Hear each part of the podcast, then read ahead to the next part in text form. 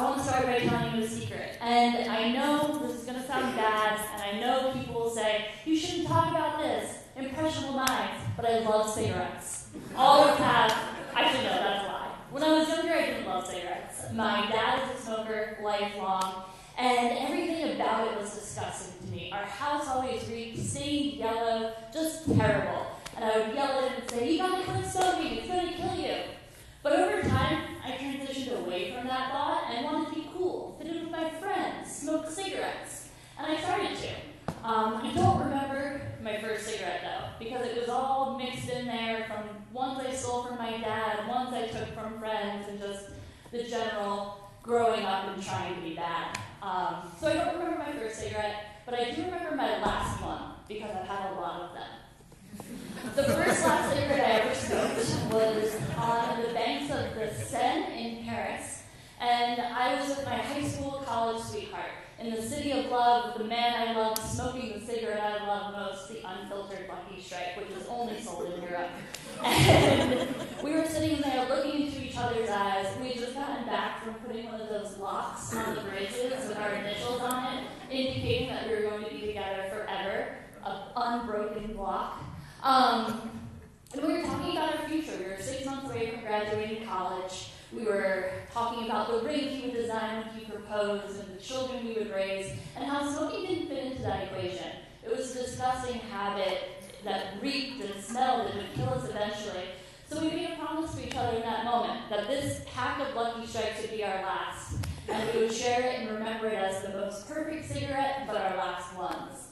And we kept that promise to each other. We finished the cigarettes, um, we got on the plane, fresh breath, full hearts, and we flew back to college in Boston where he promptly dumped me six months later. And I don't know if he started smoking again, but I did. I just did. I was like, you know what? This isn't youthful debauchery anymore. This is an addiction, and I'm here for it. I woke up every day just drenched in anxiety, and the only cure was a cigarette. I needed them. With my black Americano and my light blue American spirits, I was happy to make it through the day. So, over the course of the next five years, I became a smoker. I got up to a pack a day at one point, even though I could barely afford it. I drove across the country once comparing prices of carton of cigarettes, and then went back and did it again. Um, I worked at the restaurants and would sneak out for five minutes to smoke a cigarette and then be scrubbing my hands when I got back in, praying that my customers didn't dock my tip for smelling it on me.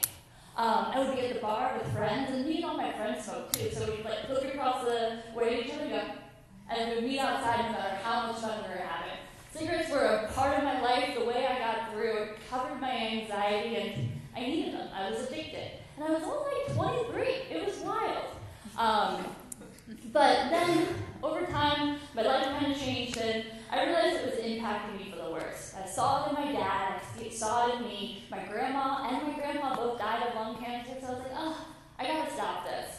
And I was about to move to Alaska, so I figured, new life, new me, I'll quit smoking. Except when I moved here, you could still smoke in bar, so that was just unfair. I was like, no way am I gonna stop now. I can do my two favorite things that I love in one room, drinking and smoking. No more of this. But Alaska has a way of bringing you out of bars and into the woods. Everybody invited me out to go hiking, running, skiing. I okay, I'm coming, I'm coming. Trying to keep up, trying to do anything I could to get out there and be with the people I wanted to be with in this place. But I was slow, I was out of shape, I was out of breath.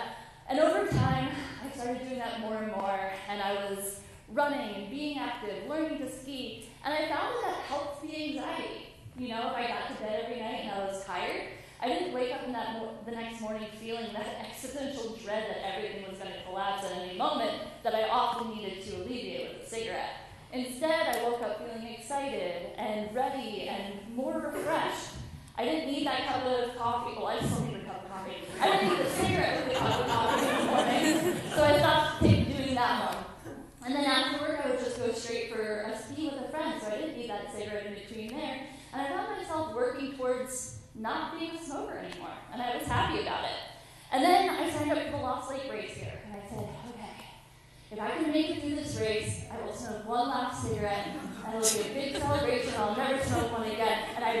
I did the whole thing. It was awesome. And then I went out to the Yukon that night. I was in the bar. I was like, oh my god, that's so cool.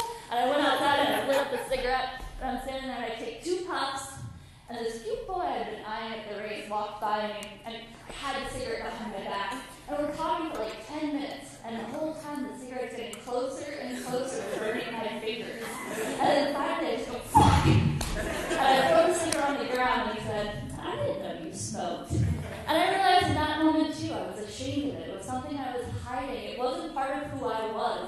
I was this new person that liked, that found a way to alleviate that dread and anxiety in different ways. So I didn't need the cigarettes, and I didn't smoke them for two years. I was out of the woods, and then my mom died, and I smoked 15 in four hours. It was wild. So I guess the moral of the story is I'm not a smoker right now, and I'm not a smoker tomorrow, but I might be because we're all a work in progress, you know. I've tried my best to figure out a way not to have that crutch, but it's my vice, and I need it, and I don't need it today, I don't need it tomorrow, but I might need it two years from now. And one day you might need your vices too and fall back on them. So I try not to beat myself up about it, and I try not to be too sad about it when I'm, ooh, gosh, I really want a cigarette. I just have to say no, and